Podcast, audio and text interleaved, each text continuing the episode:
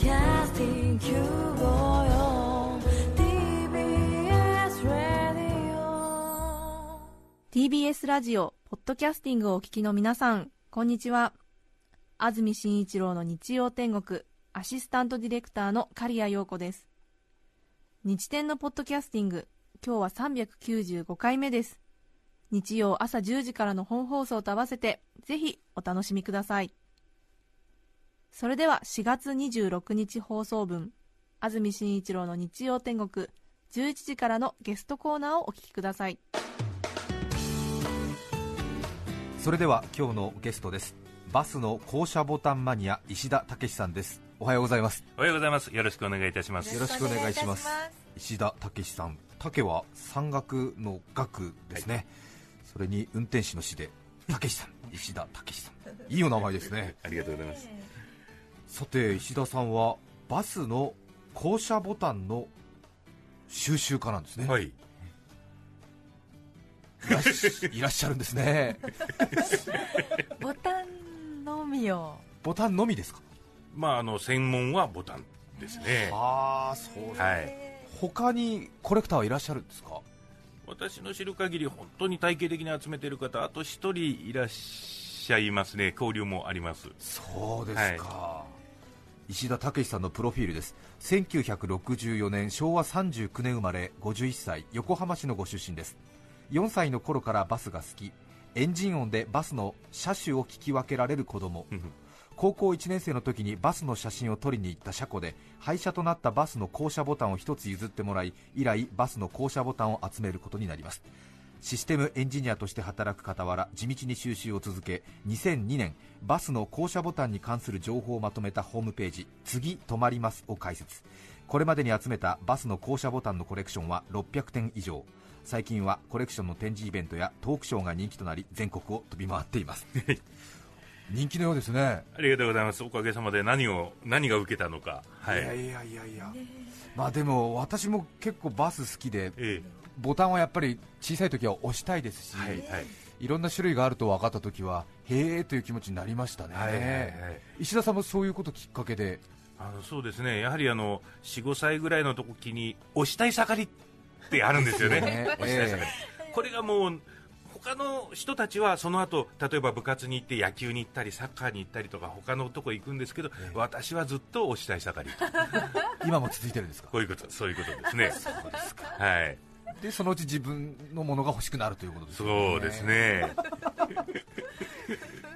最初はバスは横浜、神奈川で、あのそうですね。本当にえーすごく意識し始めたのは横浜の市内はい、のバスからなんですけども、まあ、それ以来、とにかく乗ったバス、あの時例えば田舎へ行って四国で乗ったあの時のバスはあのボタンがついてたとか、はい。そういうのずっと覚えてるんですよ。え で、まあ、ある時それを、あのー会社でし海外会議の時になんとなく退屈な会議でこうノートの隅にああの時はこうだったあの時はこうだったってこう落書きでねーはい。ボタンの絵を描いてたらお結構覚えてるやないかとはい。いうことで、それでちょうどその頃パソコンが普及し始めてあのお絵描きツールのいいのが出てきたもので、はい。パソコン上でそれを全部イラストにしていったんですよね、えそれが、まあ、あのホームページ「次止まります」の最初なんですけどもはあ、ええ。最初はイラストで、そうです。あのホームページで紹介するのに写真で紹介皆さんしますよね普通、はい。だけど手元にないものは写真がないものはええ。紹介できないじゃないですか、はい。だから全部イラストで統一したんですそうですか、でそこから追いつくように実物を収集し始めた。そうですね。あのちょぼちょぼ持ってたんですけども、えやはりインターネットの普及とともに、あのー情報がどんどん集まってくるようになって、でまあ、現物もどんどん増えてきたということですね。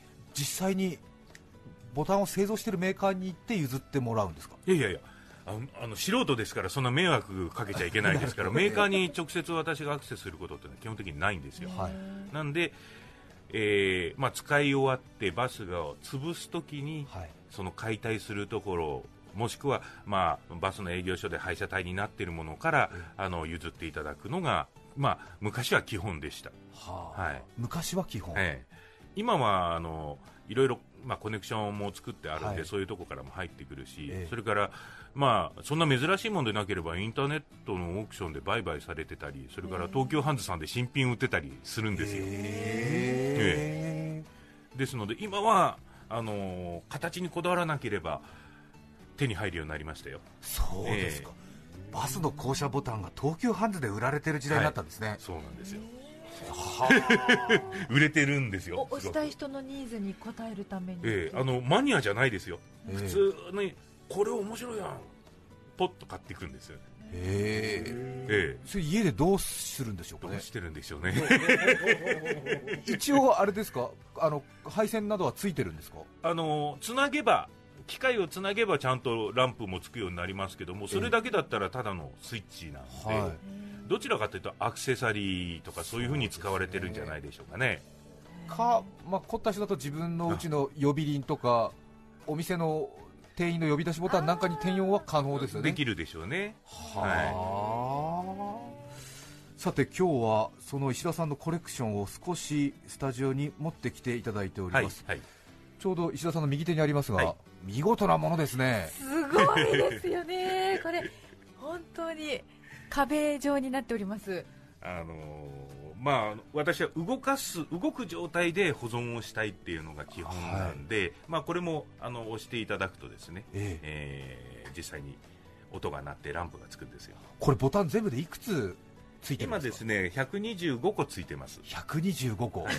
ちょうど会議で使うホワイトボードぐらいの大きさで。ね。ちょうど畳1畳分ちょっとぐらいのそうで大きさすねですね盤面が。びっしりそとして昔の薬ダンスみたいな感じでトノコを塗った木目調で綺麗な 昔の小学校の木造校舎のような感じで綺はい麗にあのね薬屋さんのこの棚みたいな感じであはいはいはいパッチワークのように一つずつこえうへえ正方形のねえ。ぜひ押してみてくださいよ。全部使えるんですか？ななりますから動きますから。えー、すごーい。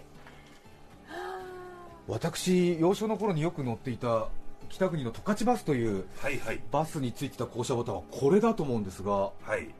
ちょうど逆五角形緑色のプラスチック樹脂で白いボタン下向き。これちょっと押していいですか？どうぞどうぞ。意外にこのボタン確かリアクションが少なくて面白くないと思うんですけどね。お。あれ？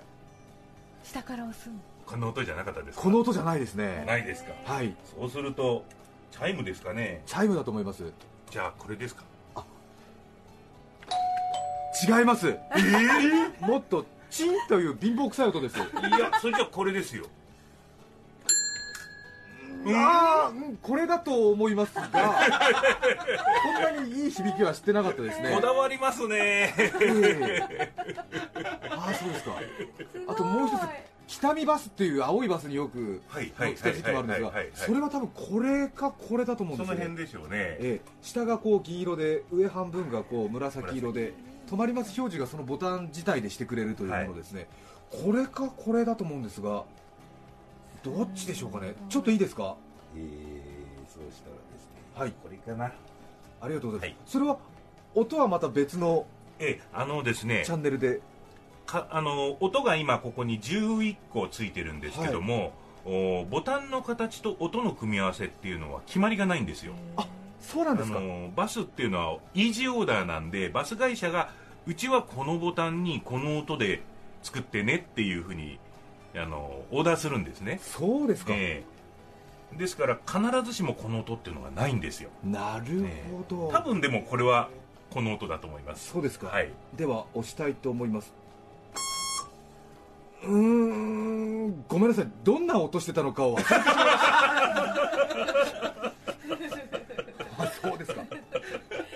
あとは最近ですとこっちの黄色いボタンですよね。そうですね。今はもうこの今2種類最新型があるんですけど、2つメーカーしかないんで、あのーどちらかがついてますね。都営バスなんかはこれですね。都営バスこれです。はい。ちょっとでは都営バスのボタンを押してみます、あこれ間違いなくこあのそうですよね。神奈川中央バスはこれですか？はいそうですそうです。ですよね、はい。神奈川中央バス、神奈中バスもボタンの押し心地が気持ちいいと評判ですよね。なるほど。このクリック感がいいんですね。考えてね。はい。ちょっと神奈中央いいですか？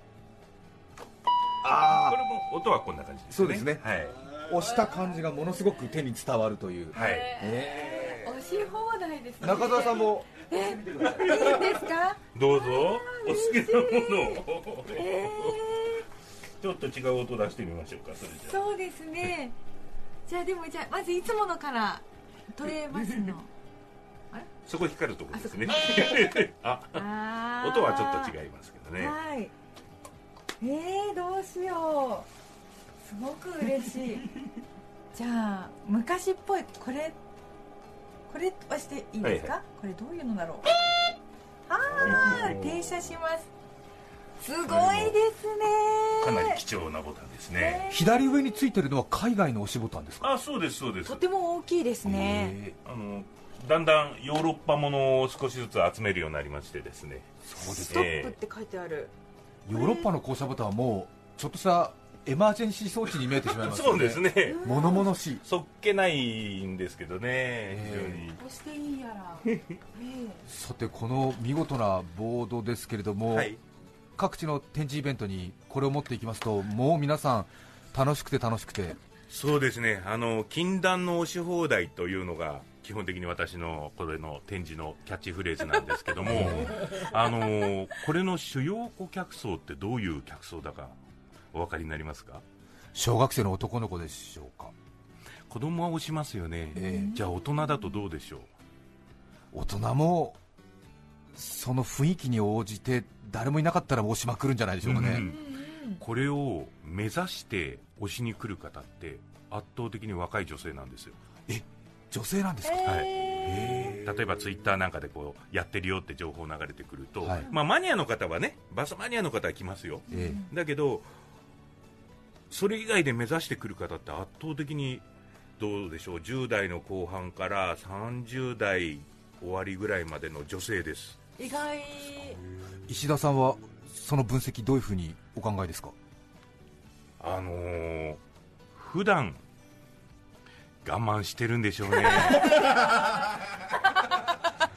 要はあの普通に乗ってると押そうと思ったら押されちゃったりするとこそう。う手を上げたこの手をどこに収めるんだろうとかえ恥ずかしいよなとかそういうのがあって押したいんだけど我慢してみんなチキンレースでこうみんな押さないでいるっていうような光景よくあるじゃないですか、はい。でそれがそのやっぱりし溜まってるんだと思うんですよ。え。だから私は高校の時はあれだった。あの今はこれだってすごくえはい。覚えてらっしゃいますしあ。本当にこう噛み締めるように一つずつこう押して写真を撮ってっていう方って女性ですよ。そうですか。やっぱり女性の方が普段我慢してるのかもしれませんね。あのボタン女子急増中なんですよ。へえしてるかもしてるかも。まあ、ちょっと話変わりますけど、はい。あのあれですよね非常装置とか火災報知器のボタンもちょっと自由に押してくださいみたいなものがあるとちょっと押したくなりますよね。ね。普段あれは絶対ね用事のない時は押しちゃいけないものだし一緒に一度あるかないかのボタンですから。我慢してる。禁断なんですよ。禁断ですね、はい。さて今日はバスの降車ボタンマニア石田武さんをお迎えしていますが今日はこのテーマでお話をいただきますこれであなたもバスの降車ボタンマニアまずは一気に紹介します。これであなたもバスの降車ボタンマニアその1まず押さえておきたい降車ボタンの歴史。その2バスの降車ボタンは日本文化の象徴だ。その3降車ボタンを絶対押せる勝利の秘訣。以上の3つです。楽しみ。まずは押さえておきたい降車ボタンの歴史ですねバスの降車ボタンはいつからあるんですか？えあのですね、まあ、日本で最初のワンマンバスは昭和26年、1951年ですか、はい。に大阪市営バスで、えー走ったと言われてます、でその当時からボタンはついてました。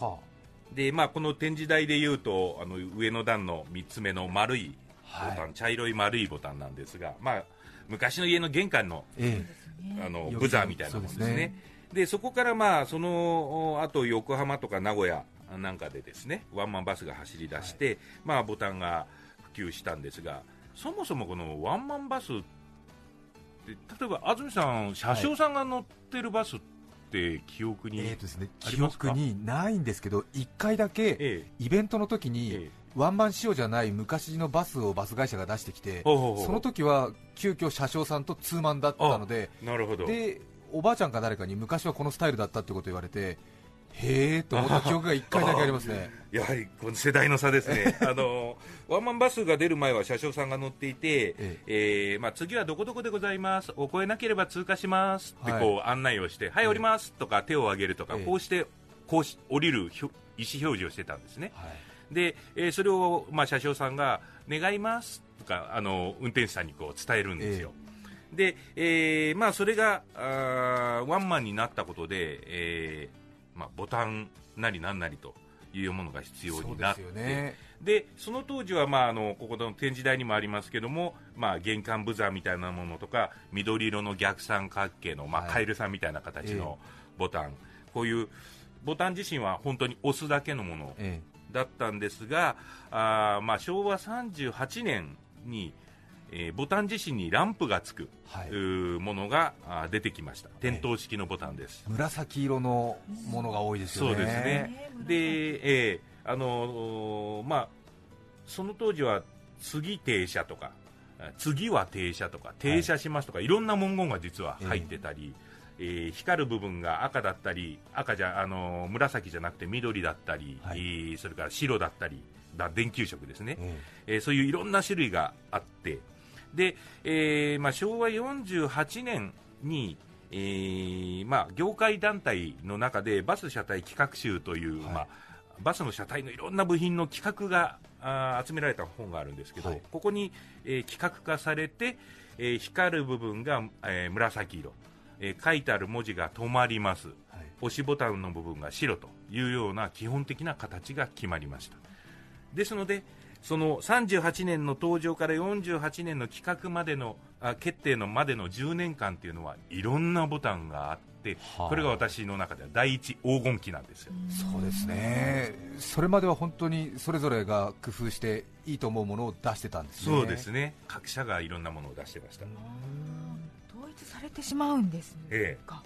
じゃあやっぱりメーカーなども修練されていってということになるんですか、そうですね。あのーまあ最盛期で十数社ぐらいはい。が、まあ、あーメーカーがあってですね、まあ、あのなほんの10年ぐらいで辞めちゃったところもありますしえいま、未だに作られてるところもあるんですけどね。そはい。そしてその時代がずっと続いて最近はどうでしょうか、あのーそれがですね、えーまあ一時落ち着いたんですけどもお昭和の終わりからまあ平成にかけて今度はボタンのその機能面とかデザイン面をいろいろこう向上させるような動きがあってこれが第二黄金期になるんです。はい。でこの時期に例えば、えー広告がボタンの中にえー付けられるようなタイプとかへー。あーそれから、まあ、あのボタンの面積が非常に大きくて押しやすくなったりとか、機能面での拡充が図られたりしてですね、えーまあ、あと、まあ、バスの車体の構造自体が変わって例えばあー捕まる柱にボタンがはい。つくようになったり、はい。もしくはあの窓の形状が変わってボタンを横向きにつけるようなはい。ものがたい出てきたり、ええ。ーまあ、非常にいろんなあのバリエーションが出てきました、これがまあ第二次黄金期えなるほど。ということになるでしょうか。黄金期があると暗黒期もあるんですか？そうですね。でですね、現代、現在どうかというと、まあこれマニア的には非常に残念な時期であります。あの、これはですね、えー交通バリアフリー法なんていうのが出てきて、ええ。まあそれに、えー対するいろんな指針が出てきた中で、はい。えー例えば目じ目の不自由な人でもボタンが見つけやすいように、ボディは黄色、えそれから押す部分が橙色、えはい。こういうようなですね企画があー決まってしまいました、これがまあ2004年の企画集からこの形になりまして、そうですか、えーですから今、あの新車がはい。あ今日は新車だねって乗ると必ず黄色に橙のボタンがついてるんですよ。じゃあえーもう全国一緒になっちゃうってことですね。そうですね、だんだんそうなってきます。それとともに、まあ、あの効率化とかそのコストダウンとかいろんなことからですね、えーまあ、メーカーもだんだん、えータイプを一つに絞っていって、ええ。なおかつ、まあ、あんまり採算が合わないなっていうとやめちゃったりしてですね、今、設計、製造まで全部一貫してやってるメーカーは2社しか、ないんですよ。そうはあーそうなんだ。押しボタン黄色と橙色にしたのはなんでだろうとずっと思ってましたけどそういうい、はい、意図があって目的があるんですね。そして統一しましょうという動きがあるんですね、はい。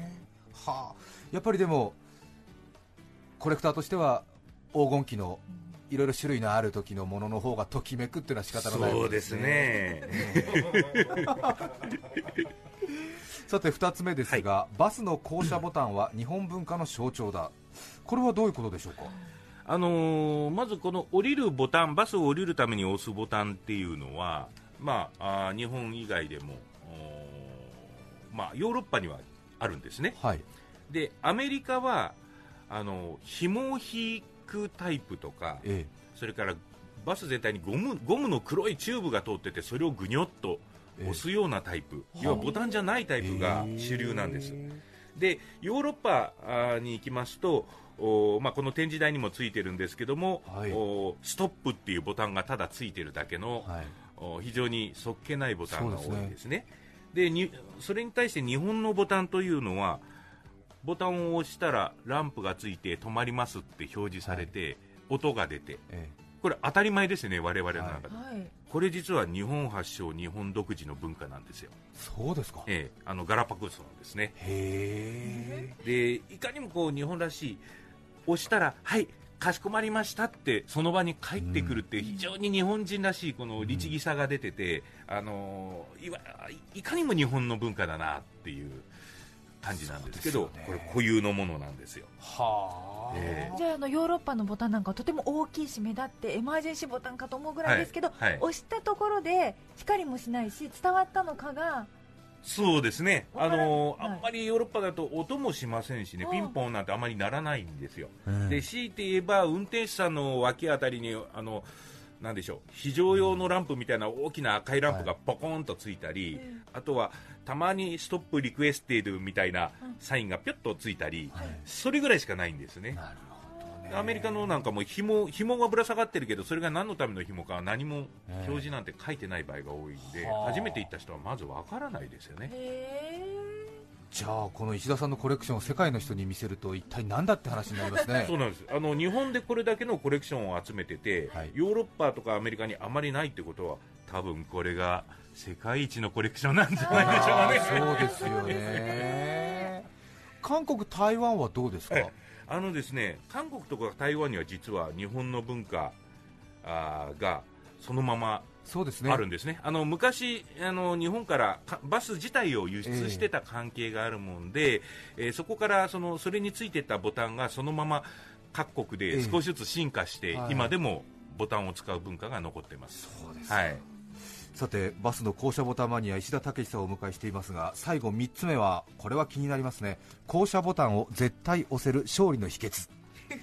もう勝利というふうに言ってしまってますけれどもこれはあれですか？他の方に負けないボタンを押すコツがあるんですか？そうですね、あのーまあ、私も好きですから、はい。しそのボタンを押しに行くわけですよ、地方にね。えそうすると、まあ、乗ってると子供が押そうとしたりするわけですよ、当然。そうですよね。だけど、ちょっと待てよと。え俺は片道2万円交通費を払ってこれを押しに来てるんだと、えお前はいつも押せるだろうと、ええ。今日は遠慮しろよと、はい。そういうような心境にならないわけでもないわけで、まあそういう中でですね、その今までずっと押してる中でそのまずライバルっていうのがはい。2人。え1人は子供ですね。はい。子供の得意技はもうボタンに指をかけて え押していい？お母さん押していい？ってええ。指かけ攻撃ですよ。え。それともう一人のライバルがおばあさんなんですよああそうですか。おばあさんはですね気がせくもんですからえ前の停留所のドアが閉まったらすぐ押しちゃったりするんですよね。あれも アナウンスとかある前にそう。あれもちょっとあれですよね。無粋だなと思う押し方の人いますよね。そうなんですよ。やっぱり放送をちゃんと最後まで聞いて、ええ。ーそれからおもむろに押すっていうのがこうエレガントでいいと思うんですけどもやはりあのお年寄りになるとねどうしても気がせいてくるんで、えー押されちゃうと。えはい。で、えーそれじゃ困るんで、ええ。まず私は、えー 座る位置から全て決めてるんです。はあ。の必ずバスの右側要は運転手さん側の一番後ろ、えここに座りますとね、ええ。一番後ろってちょっと一段高くなってたりして、はい。椅子が、えでなおかつバスのボタンがついてるところっていうのはまずあの窓際の柱についてますと、それから天井にもついてますと、はい。でこれ全部見渡せるんですね、はい。もう一つシルバーシート。はい。えシルバーシートっていうのは大体前のドアと真ん中のドアの間にはい。横向きについていて、えその肘掛けのところにもボタンがついてたりするんですよ、えはい。これは一番後ろの右側からでないと見えないんですね。はあなるほど。左側だとちょうど乗り降りするところのバーとかがあって見えない見えないんですよ。はあ。でですがそのおばあさん気がせく上にですね、あのシルバーシートに座ってなんかこう買い物袋かなんかをこう持って手元を隠して押すんですよ。してはいません。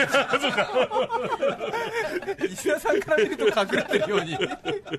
なるほど。じゃあ荷物の陰で手が動いてるかもしれないのがそれを見破らないといけない。そうなんですよ。把握しきれない、えーただ動きはそんなにお速くないんで、ええ。子供はパッと押しますけども、ええ。おばあさんは来るなと思ったらそこからおもむろにこっちが押してもええ。間に合うと、はあだから動きを察知できる位置に座ってなきゃいけないんですね。はあ敵の動きをよく見ると。それで自分が押す確率が上がるということですね。そうです。はあなるほどね。ね 席を確保するところからね。始まるんですね。ね確かにでも停留所のアナウンスの前で押されたりするともう本当ちょっとそれはないよなと思いますそうよねなんですよそれはねダメだろ僕それはダメだよってちゃんと放送聞いてからないと放送してるあの箱の中ので放送してるお姉さんに失礼だろとええやっぱりそう思うわけですよそうですよね、えあれ本当にねなんかいやちょっとそれはみたいな運転手も気持ちよくないだろうみたいな時ありますよね、やっぱり停留所のアナウンスの次はどこどこ次はどこどこの2フレーズ目ぐらいの後半で押すのがエレガントですよね。そうですね。それぐらいまでは聞かないといけないですね、やはりそれではここで1曲お聴きいただきます。町田市の猫侍さん44歳女性の方からいただきましてありがとうございます。ロックンルージュ松田聖子さんです。4月26日放送分安住紳一郎の日曜天国ゲストコーナーをお聞きいただいています著作権使用許諾申請をしていないためリクエスト曲は配信できません。引き続きゲストコーナーをお楽しみください。町田市の猫侍さんからのリクエストロックンルージュ松田聖子さんでした。改めまして今日ゲストにお迎えしているのはバスの降車ボタンマニア石田武さんです石田さんは全国各地で降車ボタンのこのご立派な展示ボードの展示会やまたトークショーをなさっているそうです。これ人気あるでしょうね本当に。うんおかげさまで、まあ、大体、えー、1日イベントをやると、お押す回数で7000から8000プッシュぐらい、えー延べ人数で、まあ、2000人ぐらい、まあ、お休みの日だと来ていただけるんですけども、はいまあ、ちょうど4月で、あのー一旦あーそういうイベント関係がええ。一段落しまして、まあ、次、また7月ぐらいからですね、はい。えーあまあ、各所に出没する、うん予定でございます。いやホームページでそのええ。日程などは？あの必ずあのホームページ、次止まりますと検索していただくと、あのホームページ引っかかりますんで、はい。あのそこで告知を見ていただければというふうに思います。石田さんは普通に別にお仕事をお持ちでいらっしゃいますよね。あそうです、普通の会社員です。じゃあやっぱり土日を使ってえということです週か末だけですね。そうですか、え立派なこの展示ボードはい。これは宅配業者にお願いをして運んでるそうですけどもちょうど前が大阪のイベントかはいらはいはい。このスタジオにやってきたので、はい。え。黒猫大和が1万2000円の送料で運んでくれるらしいですね、え1万3000、3000何本かな？3000ぐらいですか？ええ。ああのーそうですか。引っ越し、ええ。あの単数1個だけ遅れますよってはい。いう引っ越し用の宅急便があるんですよ、これで送ってもらってます。火災楽々パックみたいな。ああ、そうです、そうです。え。ー 運んでくれるんですって。運んでくれるんですよ。ちょっとね自分で運ぶのはね大変ですもんね、じゃあこれとともにですね全国イベントにお出かけになると。ぜひ押していただきたいですね。いやー。はいこれイベントじゃない時はご自宅の車庫か何かに入れてらっしゃるんですか？いやリビングに。リビングに。ドンと置いてありまして、えー。あの上にあの熊のぬいぐるみとか娘の教科書とかなんかいろいろ乗っかってますけども、ご家族の反応いかがですか？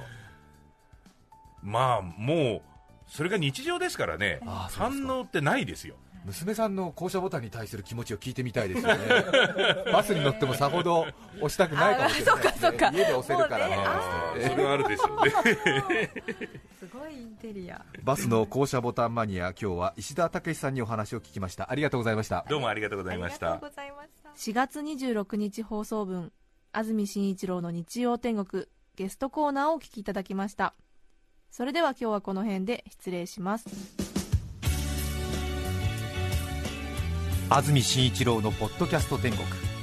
どこの局を聞いてもラジオの電気代は同じ。今週はスペシャルウィークです。TBS ラジオ954さて来週5月3日の安住紳一郎の日曜天国。メッセージテーマは「私のゴールデンウィーク」ゲストは口笛奏者柴田明子さんです。それでは来週も日曜朝10時 TBS ラジオ954でお会いしましょう。さようなら。安住紳一郎の「ポッドキャスト天国」これはあくまで試供品皆まで語れぬポッドキャスト。ぜひ本放送を聞きなされ。TBS ラジオ954